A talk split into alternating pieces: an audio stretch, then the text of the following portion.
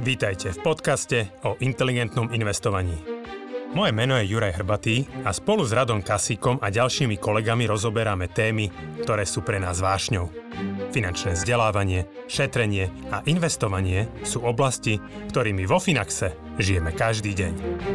V tomto podcaste sme spojili naše vedomosti, aby sme vám pomohli žiť pokojnejší život vďaka dobrému finančnému zabezpečeniu. Stiahnite si do mobilu našu aplikáciu Finax a nezmeškáte nové podcasty, blogy či skvelé webináre. Dobrý deň, milí inteligentní investori. Vítam vás, nazvime to pri takom mimoriadnom tematickom podcaste. Dnes sa budeme baviť o nehnuteľnostiach, alebo by som to možno skôr aj nazval. My sme kedysi robili takú sériu článkov Investičná bitka, tak môžeme to oprášiť, že tentokrát to bude investičná bitka nehnuteľnosti versus akcie alebo proti akciám. Čiže budeme sa baviť o tom, a aký je výhľad možno nehnuteľnosti, aký potenciál majú a či nie je zaujímavé, alebo či nie je správny čas na predaj investičnej nehnuteľnosti a presunutie prostriedkov do akcií. Budem sa dnes rozprávať s Janom Tonkom a Jurajom Hrbatým. Ahojte. Ahojte. Ahojte. Ja si dovolím taký úvod trošku, ak vám to nebude prekážať. A myslím, že sa teda zhodneme všetci, že nehnuteľnosti sú najobľúbenejším aktívom Slovákov. A ja si myslím, že tu dokonca v posledných rokoch začala panovať taká mantra, alebo taká väčšiná téma, že ceny nehnuteľnosti nemôžu klesať a budú rásť do nekonečná. No asi sa aj zhodneme a je to cítiť aj na otázkach klientov, či už to posielajú do Finax radí alebo priamo, priamo do našej mailovej schránky a že tie úvahy ohľadom výhľadu investičných nehnuteľností sa začínajú prebudzať aj u ľudí. Čiže tá situácia v roku 2022 sa zmenila. Práve to, že tie ceny sú dosť vysoké, začínajú raz úrokové sadzby, pravdepodobne aj ten samotný výhľad ekonomiky už nie je natoľko ružový, ako bol možno pár rokov dozadu. Čiže sú to faktory, ktoré môžu viesť k zmene toho fundamentu realitného trhu. Takže aj práve toto nás viedlo k nejakým úvahám o tom, či nie je ideálny čas predať tieto investičné nehnuteľnosti a zaujímať sa o iné aktíva. Samozrejme hrá rolu do toho aj fakt, že tie nehnuteľnosti stále rastú, že sú tie ceny na nových maximách, pritom, nehnuteľno, pardon, pritom akcie už započítali a nejaký negatívny scenár, čiže sú v poklese zhruba, zhruba o petinu. Zároveň sme sa rozhodli možno trošku motivovať ľudí a akože aj v minulosti sme už mali dopity na to, rozšíriť aktíva, ktoré akceptujeme pre získanie zľavy za presun investície o nehnuteľnosti, práve nehnuteľnosti a zvyšujeme zľavu. Čiže aktuálne pokiaľ zdokladujete presun investície, či už je to teda z cených papierov, alebo z nejakých riadených portfólií, alebo nejakého investičného produktu, podielových fondov, alebo teda aj tie nehnuteľnosti do Finaxu a zdokladujete tento presun, získate 50% tej presunutej hodnoty riadenej 2 roky bez poplatku. Čiže ako keby celú investíciu riadíme rok zdarma, ale je to rozložené do dvoch rokov. Tak ešte možno dôležité povedať, že pokiaľ sa bavíme o tých nehnuteľnostiach s veľkou pravdepodobnosťou, pokiaľ teda budete presúvať celú tú sumu získanú z nehnuteľností, tak s veľkou pravdepodobnosťou na väčšine územia Slovenska sa automaticky stanete aj klientom Finax Elite. Asi už všade. Všetkými výhodami. A ešte sa môže stať možno, že niekde, niekde nejaký menší byt bude lacnejší. Dobre, tak poďme, poďme rozobrať túto tému, že teda či to tak naozaj je, či je ten čas správny a či majú mm, tie nehnuteľnosti to najlepšie za sebou. Ja začnem u teba, Janči, lebo ty si medzi nami a myslím, že aj viacerým divákom a poslucháčom známy ako pomerne veľký milovník nehnuteľností a fanúšik. Akože určite veľmi racionálne práve vďaka tomu, že na tú nehnuteľnosť sa dala, dalo pomerne ľahko získať získať hypotéka, čiže dalo sa pracovať s pákou a tak nejakým spôsobom zväčšiť svoj majetok alebo urýchliť jeho rast. A mení sa podľa teba v súčasnosti tvoj pohľad, alebo tá, tá, tá situácia, že už tá matematika tak nefunguje, ako si si myslel kedysi? Nie, že myslel, akože zmenili sa fakty, takže menia sa fakty, meníme názory. Ono, nie je to ani tak úplne o tom, že teraz je to v absolútne, že v minulosti to bolo vždy len dobré, teraz je to vždy len zlé a nemá to zmysel, že samozrejme sú tam nejaké nuancy, ale vo všeobecnosti, keď, keď hovoríme o investičných nehnuteľnostiach, čiže nie o tom, že niekto si chce kúpiť bývanie a teraz či bývať v podnajme alebo nie, toto bola celkom jedno, jednoduchá otázka až do nedávna, kedy nájomné a, pre, a kúpa vlastne na hypotekárny úver plus energie vychádzali cirka rovnako. Preto vo všetkých tých blogoch odporúčaniach vždy sme hovorili, pokiaľ chcete niekde bývať, kupovať, kupujte a neoplatí sa nejako dlhodobo žiť v najmä. Toto sa už dneska tiež ako keby a trošku možno akože pre niektorý segment ľudí pokazilo. Ale keď hovoríme o tých investičných nehnuteľnostiach, tak vzhľadom na to, že úrokové sadzby od konca minulého roka stúpli dvoj až trojnásobne, podľa toho, ako, o akej fixácii hovoríme, Zatiaľ čo koncom minulého roka si si vedel požičať na 10 rokov za 1% a tá inflácia už sa tak nejak rozbiehala, nejaké 3, 4, 5% už vtedy akože bola a aj keď nebola taká vysoká dvojciferná, tak dneska úplne bežne hovoríme pri dobrej bonite a bez nejakých akože prirážok za vyššiu mieru financovania o 3% na 5 rokoch. Takže úrokové sadzby krát 3 a cena nehnuteľnosti za posledných povedzme 6-7 rokov vo veľkých mestách kľudne krát 2. A keď teraz kupuješ za trikrát tak drahé peniaze, dvakrát tak drahé aktívum, tak je logické, že nemôžeš povedať, že je to rovnako dobré ako predtým. Už jednoducho tá matematika to nepustí, že či už si mesačne potom strate na tom nájomnom, na tom, čo vlastne príjmeš a čo ti tá nehnuteľnosť reálne stala na kúpu, ale aj celkovo pre tých ľudí, ktorí už tie nehnuteľnosti máme, čomu sa budeme teraz venovať, že keď už to niekto tú nehnuteľnosť drží nejakú dlhšiu dobu a zviezol sa na tej vlne, vybudoval akože úžasný majetok, že vzhľadom na to, aké boli investičné reality obľúbené medzi Slovákmi a koľko ľudí si kúpilo nejaký prvý, druhý, ďalší byt akože do rodiny, možno pre deti, možno nejak akože špekulatívne, tak dáva to priestor, presne ako si to aj uviedol, že sa nám roztiahli nožnice medzi tým, že jedno aktívum je na vrchole a možno stagnuje, možno už akože ten rast bude spomalovať a zároveň tie akcie dlhodobo nejaká lepšia investícia je lacná, čiže ten priestor je tam celkom dneska už zaujímavý. Juri, ako ty vnímaš realitný trh? Myslíš si teda, že má to najlepšie za sebou? Že my, my dvaja sme trošku menší fanúšikovia, lebo my sme možno v tomto smere taký pohodlnejší, že radšej máme také tie e, pasívne príjmy, napriek tomu, že ako sme si vedomí tej matematiky, ktorá tam bola, o ktorej Janči hovoril. Ale tak som sa vyslovene opýtal, že práve možno ty ako taký nezainteresovaný človek, že nie si úplne až tak namočený v tom realitnom trhu, iba asi teda cez nehnuteľnosť, v ktorej bývaš, ak sa nemýlim. Hej. A ako to vnímaš z takéhoto odstupu, ten realitný trh? Myslíš si teda, že má to najlepšie za sebou, že nás čaká nejaká stagnácia, prípadne korekcia, alebo budú tie ceny pokračovať v raste? Je možné, že to najlepšie to ešte bude mať pred sebou, ale treba sa akože, ja to berem ako keby, že dlhodobo, keď sa na to pozeráš, ale ja sa na to pozerám krátkodobo, nie? a pozerám sa na to, že aká je situácia teraz a ja som troška starší od vás a mne to veľmi, teda nehovorím, že by ste e, nezažili situáciu v roku 2008, ale mm, mne to teda pripomína veľmi situáciu vlastne z finančnej krízy, kedy v roku 2009, pamätám si marec, je nejaký 9. do dnešného dňa, hej, že to, to dno na S&P 500 hej, že vtedy, keď prišlo, hej, devil number, tak uh, vtedy boli realitné, alebo teda vtedy bol, bol ako zaznamenali sme, to bol deň najhlbšieho prepadu. Uh, ten prepad bol niekde na úrovni 50-55% uh, od toho maxima, ale reality boli vtedy ešte stále na maxime. Hej? A reálne tie reality ešte nejakú dobu dokázali dokonca raz a začalo to klesať a, a dno, neviem, akože nechcem teraz hovoriť úplne presne, ale podľa bolo niekedy 2011, 2012, bolo to realitné dno.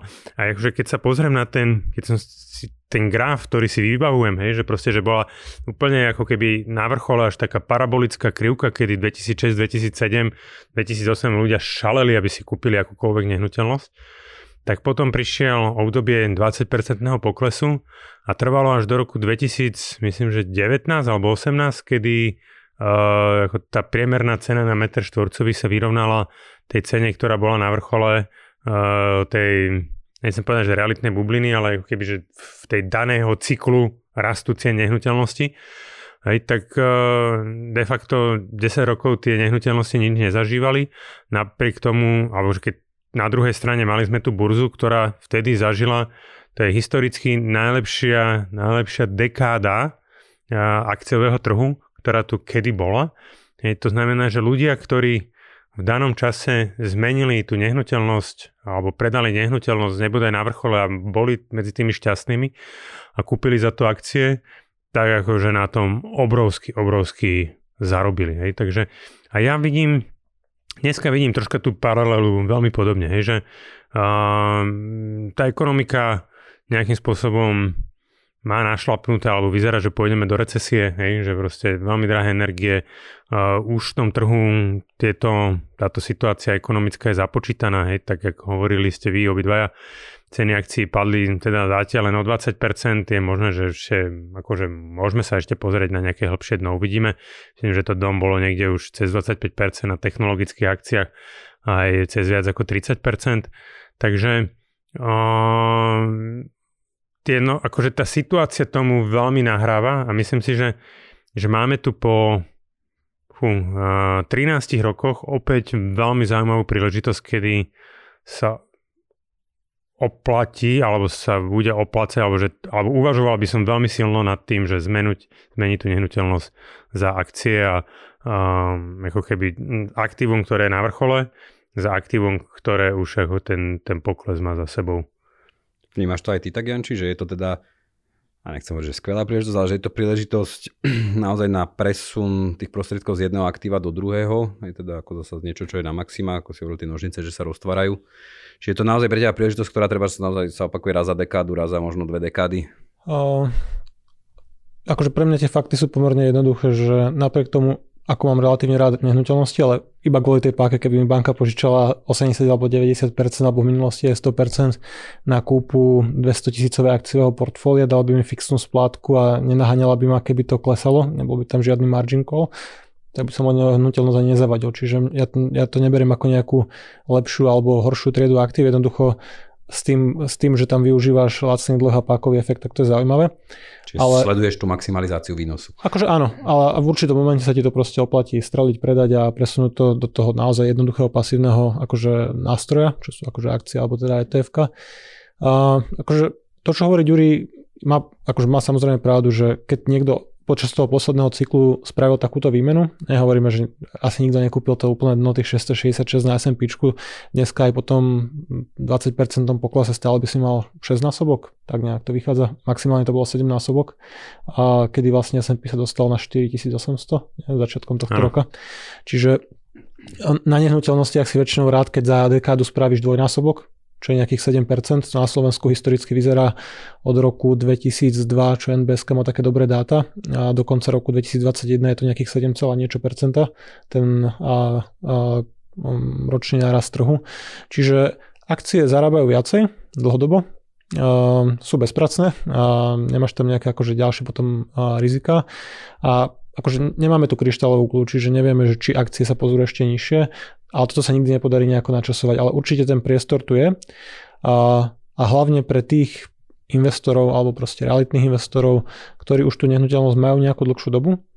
A samozrejme, tú matematiku by menilo, keby som z toho predaja musel zaplatiť dania odvody a tretina zisku je fuč, ale keď mnohí držia tie nehnuteľnosti 5 a viac rokov, a už väčšinou po tých 5 rokoch treba riešiť trošku aj nejaké, akože niekoľko obmien nájomníkov, nejaké zariadenie, nejaké opravy, a, a jednoducho do toho treba nejako investovať, že nie je to úplne pasívne a to môže byť moment, kedy sa na to portfólio treba pozrieť akože znovu tak s čerstvými očami, že dobre, a aký je výnos na, na ten majetok, ktorý v tej nehnuteľnosti mám, ktorý tam nejako narastol, aj rastom ceny, aj trochu splácaním toho dlhu. A keď ho teraz presuniem do vyklesaného aktíva, keď sa vždycky bavíme o tom, že akciový trh dlhodobo zarába 8 až 10 to platí akože vo väčšine periód, keď by si zobral nejaké 20-30 ročné periódy alebo dlhšie. Ale samozrejme, keď kúpeš akciový trh po 20% poklese jednorazovo, alebo sa bavíme o jednorazovom prenose nejakej investície alebo iného aktíva, tak ten očakávaný výnos bude pravdepodobne vyšší. Keby si nakúpil v 2009, akože na dne, tak nezarábal si tú poslednú dekádu 8-9%, zarábal si 14-15%. Čiže si zdvojnásoboval majetok každé 4 roky, 4-5 rokov. OK. Poďme si trošku možno rozobrať teraz tak konkrétnejšie tieto, tieto aktíva, však ty si to teraz načrel, že a, ty ako sleduješ ten slovenský realitný trh a ja mám takú otázku, že ako, v na oboch, ale asi začnem tebou, Jan, čiže či teda badáš ty vôbec nejaké také signály toho, že by mohol ochladiť ten realitný trh, pretože práve ako nahrávame to vo štvrtok 21. júla a práve boli zverejnené dáta vývoja cien za druhý kvartál a naďalej si teda udržali silný dvojciferný rast, čo možno už sme trošku očakávali, že už môže prísť nejaká stagnácia, hlavne už z dôvodu toho, že už tie úrokové sadby boli, boli vyššie v tom druhom kvartáli. Čiže či ty vidíš nejaké možno signály, že mm, ja neviem, proste trvá dlhšie trvá, kým sa nehnuteľnosť predá, alebo už, už, už nie je to rozhodovania tak je možno to ľudov poviem, že, že to berú hneď na prvú. Tí ľudia. Je niečo takéto na trhu prítomné? Je. A vyjadrujú sa k tomu častokrát aj maklery a tým, že teraz je to celkom obľúbená téma, je to pre väčšinu Slovákov je nehnuteľnosť a najväčší zdroj majetku, ktorý majú, čiže sú to čítané články, tak médiá sa vždycky pýtajú aj realiťakov, oslovujú odborníkov, ľudí z MBSky a akože tie indikácie tu sú. A vidím ich aj vo svojom okolí. A v mojom okolí je napríklad aj viacero bytov, ľudia chodia na obliadky, zatiaľ čo počas pandémie 2020-2021 a by si na konci dňa robil pomaly dražbu, teda ľudia by ti tam núkali peniaze a chceli podpísať rezervačku. Dneska sa dojde pozrieť 15 ľudí a nemáš na stole ponuku za tú cenu, aj keď ju znižuješ. Čiže akože ľudia by chceli kupovať, ale keď si vezmeme taký môžem trošku rozobrať taký príklad možno nejakej bežnej rodiny, ktorá ten byt chce kúpiť dneska versus pred pár rokmi, tak tá situácia sa dramaticky zmenila. Aj skrze tie úroky, aj vlastne hlavne potom rastie nehnuteľnosti. Čiže akože keď poviem ja môj osobný príklad, ja keď som kupoval náš trojizbový byt na okraji Bratislavy, tak ten trojizbový byt stal 130 tisíc eur v 2016, čiže 6 rokov dozadu. A banka mi požičala 100%. Vtedy boli 100% hypotéky splátka pri 1%, keď som to postupne refinancoval z nejakých 2,2 nižšie, bola 430 eur. Dneska ten byt má hodnotu povedzme 260-270 tisíc, čiže viac ako dvojnásobok. Povedzme, že 260. A keď nejaká obdobná rodina, ja som tiež tedy nemal nejaké akože extrémne dobré príjmy, je to okrajová časť, nie je to akože úplne prémiové. A keď dneska nejaká rodina by chcela tento byt kúpiť a nejakí vlastne susedia predávajú takéto trojizbáky, tak to majú ťažšie, lebo nevedia dosiahnuť na tú splátku, alebo proste už, už nie je toľko prirodzených kupujúcich o takýto segment, čiže že preto sa predlžujú tie lehoty a preto sa ani nerobí toľko transakcií, že ten trh pomaly chladne alebo zamrza. A keď pozrieme konkrétne tento prípad, tak zatiaľ čo ja som nemusel mať žiadne vlastné úspory, ktoré v tom veku som nemal nejaké veľké, tak dneska tá rodina by banka od nej chcela, alebo teda MBS cez tú reguláciu 20% vlastných zdrojov, čiže z 260 52 tisíc a zvyšných 208 vlastne potrebuješ financovať. Ja som mal tú výhodu, že som financoval za 1% a splátka bola 430, dneska to financuješ za 3% a splátka bude 400, 880, čiže viac ako dvojnásobná. K tomu si prihod nejakých 250 na energie a už máš 1100 náklady na bývanie. Čiže ono, tie nehnuteľnosti nie sú nejaké zázračné aktívum, ktoré sa dokáže odpútať od tej ekonomickej reality tak ako nájomné, tak aj ceny nehnuteľnosti dlhodobo musia kopírovať nejaký rast, rast miest, rast platov. A keď sa to otrhne príliš vysoko, tak ako je to asi teraz, tak jednoducho vyschne ten rybník kupujúcich, už akože nebude toľko prirodzených záujemcov a ceny buď budú stagnovať, a to je možno ten lepší scenár, že nebudú už rásť dvojciferne, budú možno rásť 2, 3, 4, 5%, to je úplne jedno. Až do doby, kým to zase mzdy dobehnú, a potom sa môžeme pozrieť možno na nejaké nové maxima. Či to bude opäť o 10, o 15 rokov, nevieme.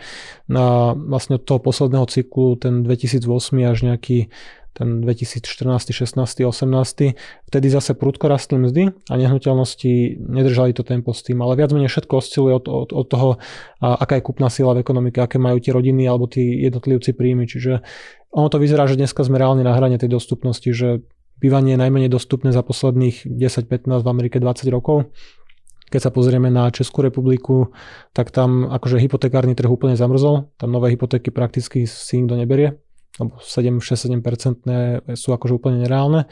Na Slovensku v eurozóne máme tie úvery stále lacnejšie, ale ceny sú extrémne vysoké, čiže za mňa akože nejdeme predikovať 20% pokles, že to, tá posledná kríza bol a, splasnutie realitnej bubliny a, v Spojených štátoch a potom sa to prenieslo úrovskou krízou všade na svete.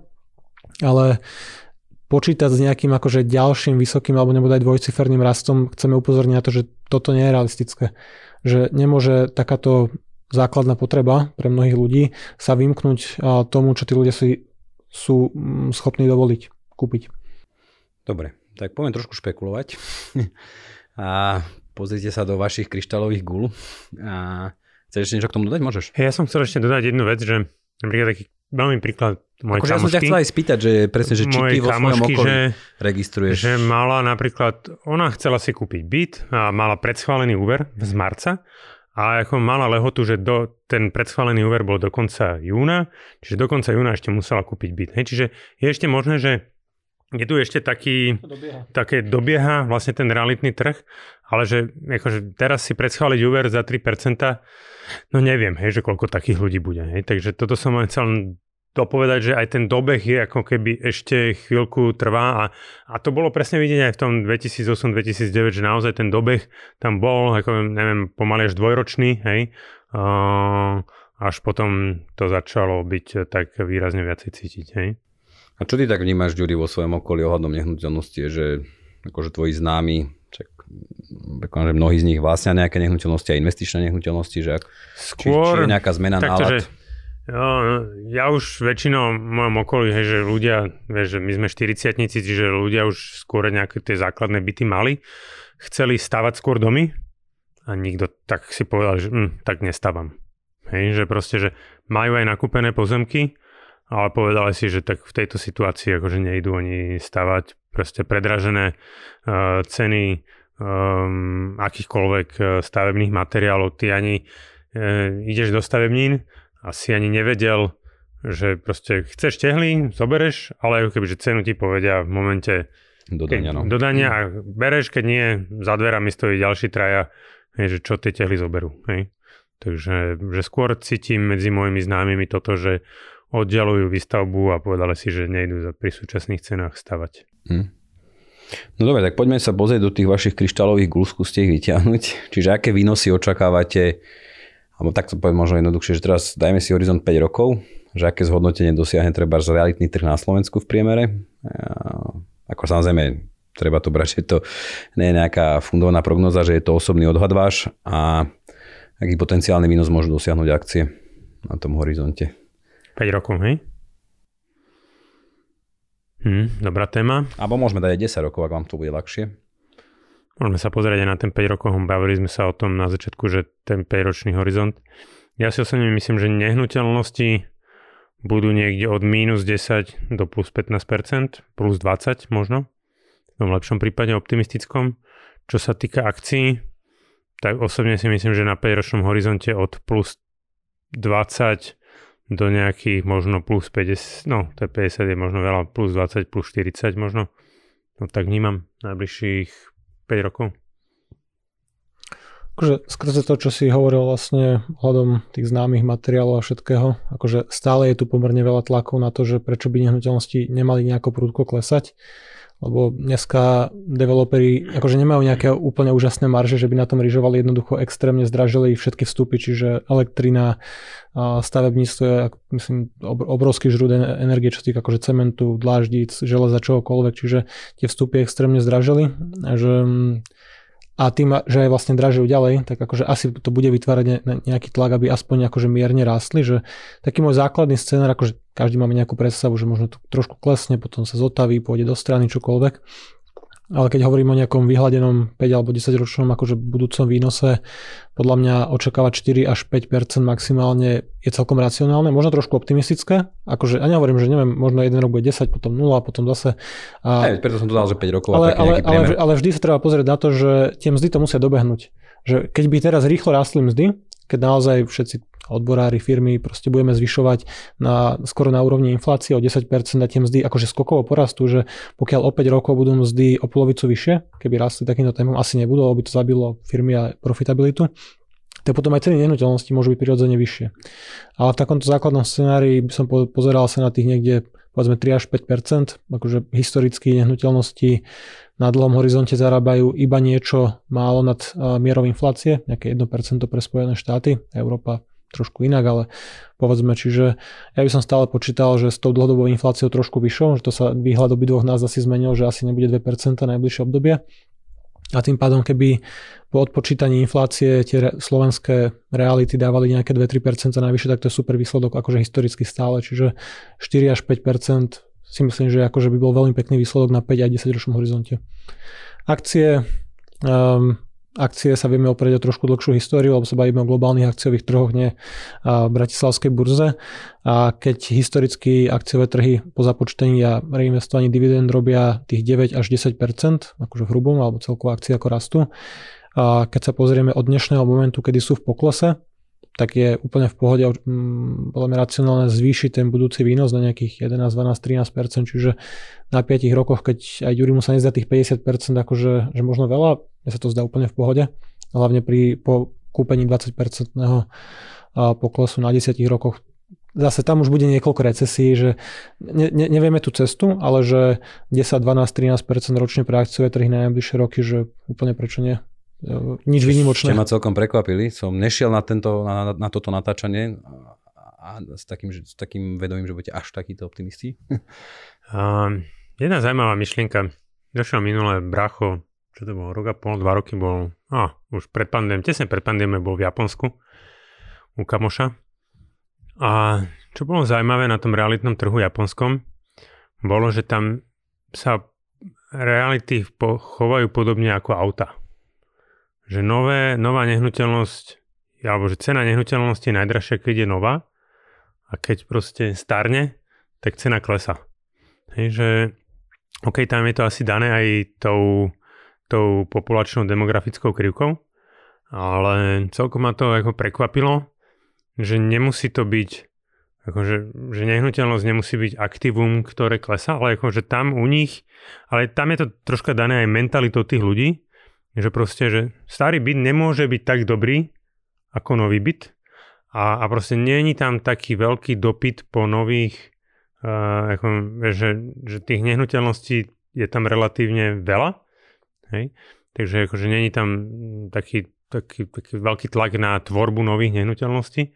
Takže v zásade uh, tá populácia už tam dosiahla nejakú, uh, nejakú mieru, kedy sa tak akože vo finále v tej nehnuteľnosti musí niekto bývať alebo pracovať, že či už je to rezidenčné alebo komerčné, ináč to nemá nejakú hodnotu tie štyri steny, čiže áno, keď nie, znovu, keď nie je dosť kupujúcich, to je jedno, či to je vzhľadom na demografiu alebo príliš nízke mzdy, vzhľadom na vysokú cenu toho bývania, tak prestanú sa robiť transakcie a trh to vyrieši, nájde sa nová rovnovážna cena, čiže a, väčšinou sa to, ten trh prispôsobí nejakým poklesom cien, čo vidíme na akciovom trhu, kedy akciové trhy veľmi rýchlo a vopred započítavajú všetky nové informácie, kdežto tie reality majú také oneskorenie, lebo reality nedržia akože investičné fondy, hedžové fondy po väčšine sú to akože drobní investori alebo bežné domácnosti, ktoré jednoducho chvíľku dlhšie trvá, kým sa zžijú s tou novou realitou, že OK, že už asi nebude môj byt rásť každý rok 10, 20, 30%, chvíľku počkajú, budú to sa snažiť predať pol roka, rok, dva, a väčšinou sa potrebuješ presťahovať možno za prácu, možno do väčšieho, menšieho, čokoľvek a vo finále, keď to chceš predať, tak sa proste určí nová trhová cena, na, na ktorej sa stretne kupujúci, predávajúci, čiže a akcie sú v tomto rýchlejšie a nehnuteľnosti presne aj po tej poslednej kríze mali viac ako dvojročný, dvojročné oneskorenie, kým našli to svoje dno. Takže uvidíme, ako to bude teraz, ale hej, Japonsko je špecifické, e, celkom ma to zaujalo, že si vybral ten príklad, že Tokio, povedal by si, že presne musí to byť drahé ako New York, Londýn alebo čokoľvek. A tam je extrémne ľahké akože, riešiť výstavbu. Zatiaľ čo v Bratislave, keď aj máš nejakú parcelu, to je, to je pomaly na roky, postaviť tam nejakú menšiu bytovku alebo čokoľvek. Tam bežne ľudia si na 200 metrovom pozemku postavia 180 metrový maličký domček úzky. Že tam neexistuje nejaké také akože veľké odstupy alebo nejaká prísna regulácia. To, čo na Slovensku a v Česku najviac zabíja ten realitný trh, že sa jednoducho nestavia, že nie je výstavba. Čiže tam, keď treba výstavbu, tak sa postaví za chvíľočku a, a nie sú potom také veľké dlhodobé tlaky, že chýbajú desiatky tisíc bytov alebo domov. A tiež je fakt vlastne to, čo si aj tak, že tak Ďuri naznačil, že každá tá nehnuteľnosť vlastne ide akoby do nuly, lebo nie je žiadna väčšina. Tak dlhodobo ako... iba pozemok má hodnotu, že nehnuteľnosť sa presne snaží premeniť na prach a ty to len spomaluješ že na rôzne dlhé obdobie. Je to akože celkom fascinujúce, že ľudia sú dneska ochotní si kúpiť treba fakt, že byt v 50-ročnej bytovke za 300 tisíc eur, že to je aj celkom odvaha už podľa Hlavne keď vieš, že tie bytunky sa stavali na 20-30 rokov. No, akože oni sa dajú predložiť životnosť, ale že stojí to peniaze, musíš ten pláž obnoviť, musíš do toho nainvestovať, vymeniť rozvody, že to nie je niečo, čo ako pozemok. Že keď kúpiš pozemok, tam je to celkom jednoduché, že dobré, keď nové pozemky sa nevyrábajú, a, tak akože tam môže byť nejaký prírodzený dlhodobý rast, keď populácia rastie, ale že áno, pri bytovke alebo pri nejakom pozvaranom paneláku, že je to otázne, že kde je tá hranica životnosti a nejaké akože efektívnosti, keď sa to ešte oplatí obnovovať, alebo za koľko. A to pritom ako, mám pocit, že teraz rastli, alebo rastli viac múry ako cena pozemku. Uh-huh. Hej, že keď si zoberiem, že ako, aké sú ceny, koľko, za koľko som ja kupoval pozemok na vrchole, hej, tak ani náhodou som to ešte nestúplo o, o 100%, hej, že, že som tak, že stúplo o 60%, hej, od 2008 sa cena pozemku, kdežto ceny múrov a ťahal, um, akože tej toho, čo tam máš samotne vystavané, stúplo, uh, stúplo viac? Mení nejak uh, tieto rovnice, o ktorých sa bavíme, uh, prenájom, treba, ako sa vyvíjajú ceny prenajmu, že či treba zrastú, lebo tá pandémia tiež utržila alebo uštedrila ranu tomuto biznisu prenajímania nehnuteľností ako to teraz vyzerá s prenajmami. A či to teda ako potenciálne vie, možno akože na to sa pýtam, že um, aj keď treba si ľudia vypočujú toto, čo hovoríme, že bude asi OK, že však asi, asi to je možné, ale proste z dlhodobého hľadiska to sa asi zhodneme všetci traja, že tie ceny nehnuteľnosti budú tak či tak rásť a viem inkasovať nejaký príjem, nechcem to nazvať úplne, že pasívny príjem, lebo nie je to úplne pasívne, ale viem nejaký príjem inkasovať z tej nehnuteľnosti, nejaký ten cash flow mať mesačný, vďaka tomu prenajmu. A že ešte možno aj také, ešte taká podotázka k tomu, že či práve tým, že očakávame ochladenie toho trhu nehnuteľnosti, že nebudú si ľudia už kupovať vlastné bývanie v takej miere, ako to bolo doposiaľ, tým, že sa stáva nedostupnejšie, či nebude práve ten prenajom raz a zasa nezmení možno trošku tú matematiku vlastníctva nehnuteľnosti investičnej. No, bývanie je potreba, ktorú nemôžeš úplne odložiť. Že to, že je drahé nájomné alebo je drahá kúpa nehnuteľnosti, neznamená, že teraz na 5 rokov vynechám bývanie z rozpočtu, že nebudem chodiť do kina, nepôjdem do divadla. A to je jednoducho položka, ktorá je nutná. Čiže áno, keď si ľudia nekúpia vlastné bývanie, tak budú musieť bývať v podnajme, možno nejakom akože spoločnom. A tiež som býval v prenajatom byte v jednej izbe, nie v celom byte, čiže akože riešenie je veľa aj na vysoké ceny. Ale čo sa týka akože trhu s nájomným, samozrejme ono počas, počas pandémie, počas covidu skončilo krátkodobé ubytovanie, Airbnb a takéto byty pekne správené v centrách, kde sa dostali na trh, na sekundárny, kde znovu bol akože ochladený dopyt po bývaní, čiže v Bratislave to na, tie ceny nájmov klesli o nejakých 15-20% v závislosti od lokality ceny stavu. Akože reality vždy sú lokálny trh, čiže nedá sa povedať, že krásny kvalitný byt a s dobrou orientáciou klesne rovnako ako niečo na okraji, ale bol tu nejaký plošný pokles. Ten pokles je už vymazaný, čiže ceny už aj dobehli, tak vlastne toto, tento krátkodobý prepad. A aktuálne myslím už sú v blízkosti alebo v niektorých lokalitách je na maximách, lebo zase máme v týchto veľkých krajských mestách, o ktorých hovorím ja, najčastejšie dopyt z Ukrajiny, ľudí, ktorí proste tu našli nejaké útočisko, niekde bývať musia, čiže slovenská demografia možno nebola úplne ideálna, ani stále nie je ale keď ti sem príde niekoľko desiatok alebo nebude aj stoviek tisíc akože nových ľudí, ktorí sa stiahujú hlavne do väčších miest, kde sú príležitosti, tak to s tým trhom pohne. Čiže uh, najmy rastú, ale stále, um, akože nie je to nejaké terno. Akože môžem dať osobný príklad, že zatiaľ čo trojizbový byt vlastne ako novostavu 6 ročnú a som donedávna prenajímal pod 700 eur mesačne, nejakých 670, a, tak dneska to nájomné je nejakých 800 eur mesačne. Ale znovu, akože ono to vyzerá, že pekne to stúplo, povedzme 20%, no 20% medziročne, alebo predtým sa to mal trošku lacnejšie, ale keď to prepočítam na tú aktuálnu hodnotu tej nehnuteľnosti, neviem ako máš rýchlo v hlave tú matiku, ale povedzme, že 800 mesačne to je 9600 ročne nie? a prepočítam povedzme 10 tisíc. A voči cene povedzme tých 260-270, tak sa bavíme o hrubom výnose niekde 3,5, 3, niečo percenta cirka.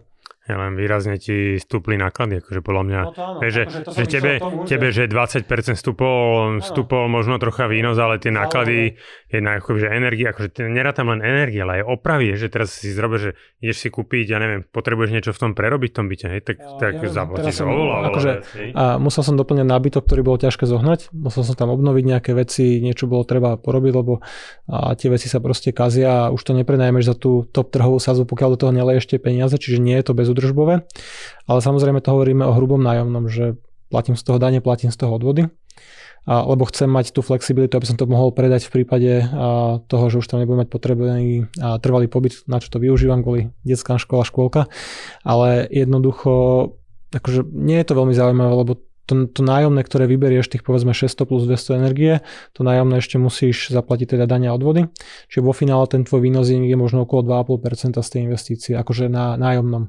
A to, ne, a to ešte nepočítam úplne, nerozpočítam všetky tie náklady na tú údržbu, na ten nejaký servis a nebudú aj vyššie zálohové platby.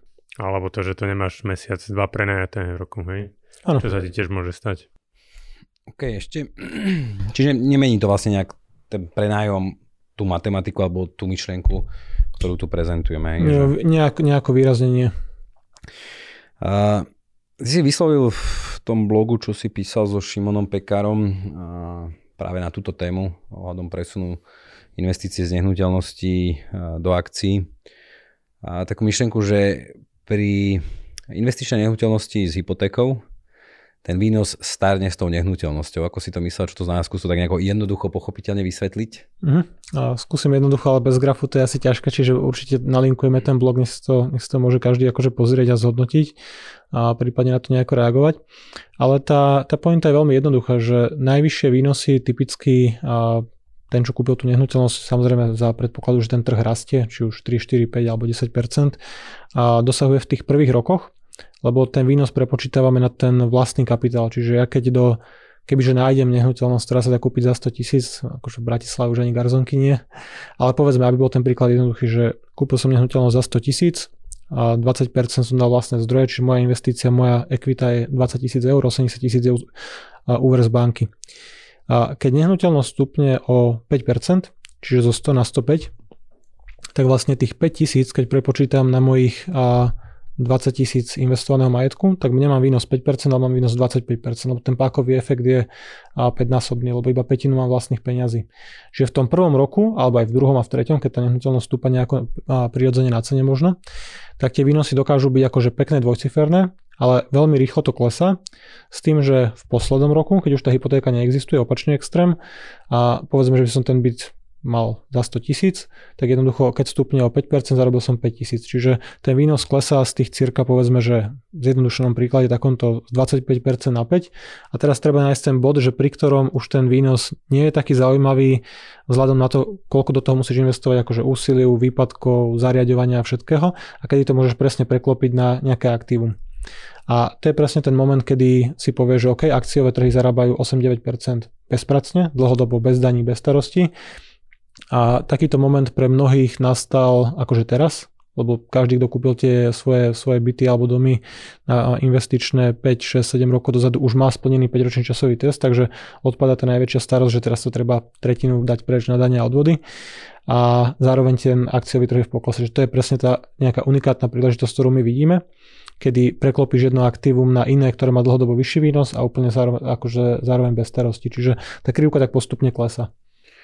OK, tak skúsme ešte poslednú otázku, aj to si už tak celkom naznačil teraz, že to načasovanie tohto obchodu, ako je to za vás teraz? A ako aj niektorí si osobne myslíme, že keď nás aj takto sledujú a počúvajú, že si to osvoja, ale treba budú zasa čakať, hej, že budú sa snažiť buď nájsť to maximum, alebo ten, to dno, maximum pri tom trhu nehnuteľnosti, dno pri, pri trhu akcií. Či, či, či si myslíte, že treba ešte vyčkávať, alebo že či ten to ideálne časovanie, ten ideálny čas. sa, hej, že kto ma nevidí, teraz sleduje, zatvoril som oči, hej, dve prsty. Mm, pozri pod stôl do kryštálovej gule. Hej, no. Ťažko povedať, ale my hovoríme, že je dobrý čas. Hej. Či je to teraz, či nebude lepšie o mesiac, o dva, o, o pol roka, o rok, môže sa stať, uh, môže byť aj horšie. Uh, proste my hovoríme, že nám sa teraz zdá, že keď sa na to pozerám, keď sa tu na to bavíme, hej, že to není len názor možno nás troch, ktorí sme tu, ale že veľa sa o týchto veciach uh, diskutujeme v rámci firmy, tak máme pocit, že je dobrá príležitosť. Tak by som to zhrnul. Tak. OK, ja by som možno do toho ešte doplnil, že aj prečo sa tak pýtal, alebo kam sa aj smeroval, že čo si možno málo kto uvedomuje, je problém tej likvidity pri nehnuteľnostiach. Že ono, máme teraz pocit za posledné roky, že sa tie nehnuteľnosti dali predať naozaj ako teplé rožky, že to sa proste rozchytalo hneď. Ale to sa akože vie veľmi rýchlo zmeniť a reálne môže byť, keď sa proste vytratia tí kupujúci, aj treba z dôvodu recesie, že naozaj sú príliš extrémne drahé, drahé tie nehnuteľnosti alebo vysoké úrokové sadzby, že to reálne môže trvať 6 6 mesiacov, rok, kým sa vôbec byt predá. Ja, že s týmto scenárom vám tiež málo kto počíta, ako reálne v tom 2009 10 to tak... 2009 to tak bolo, he, no. že Bracho postavil dve bytovky, 18 bytov a pol roka mu trvalo, kým predal jeden byt. Hej, že, že, že ty kokos. Hej, no, keď že, sa zmení sentiment, tak sa zmení rýchlo. Že... Ja som sa aj vlastne s Poliakmi našimi bavil teraz akurát, že či je toto zaujímavá téma aj pre nich a že už tam ideme neskoro. Že už teraz akože predať byt je obrovský problém, lebo, nikto, lebo neexistuje kupujúci.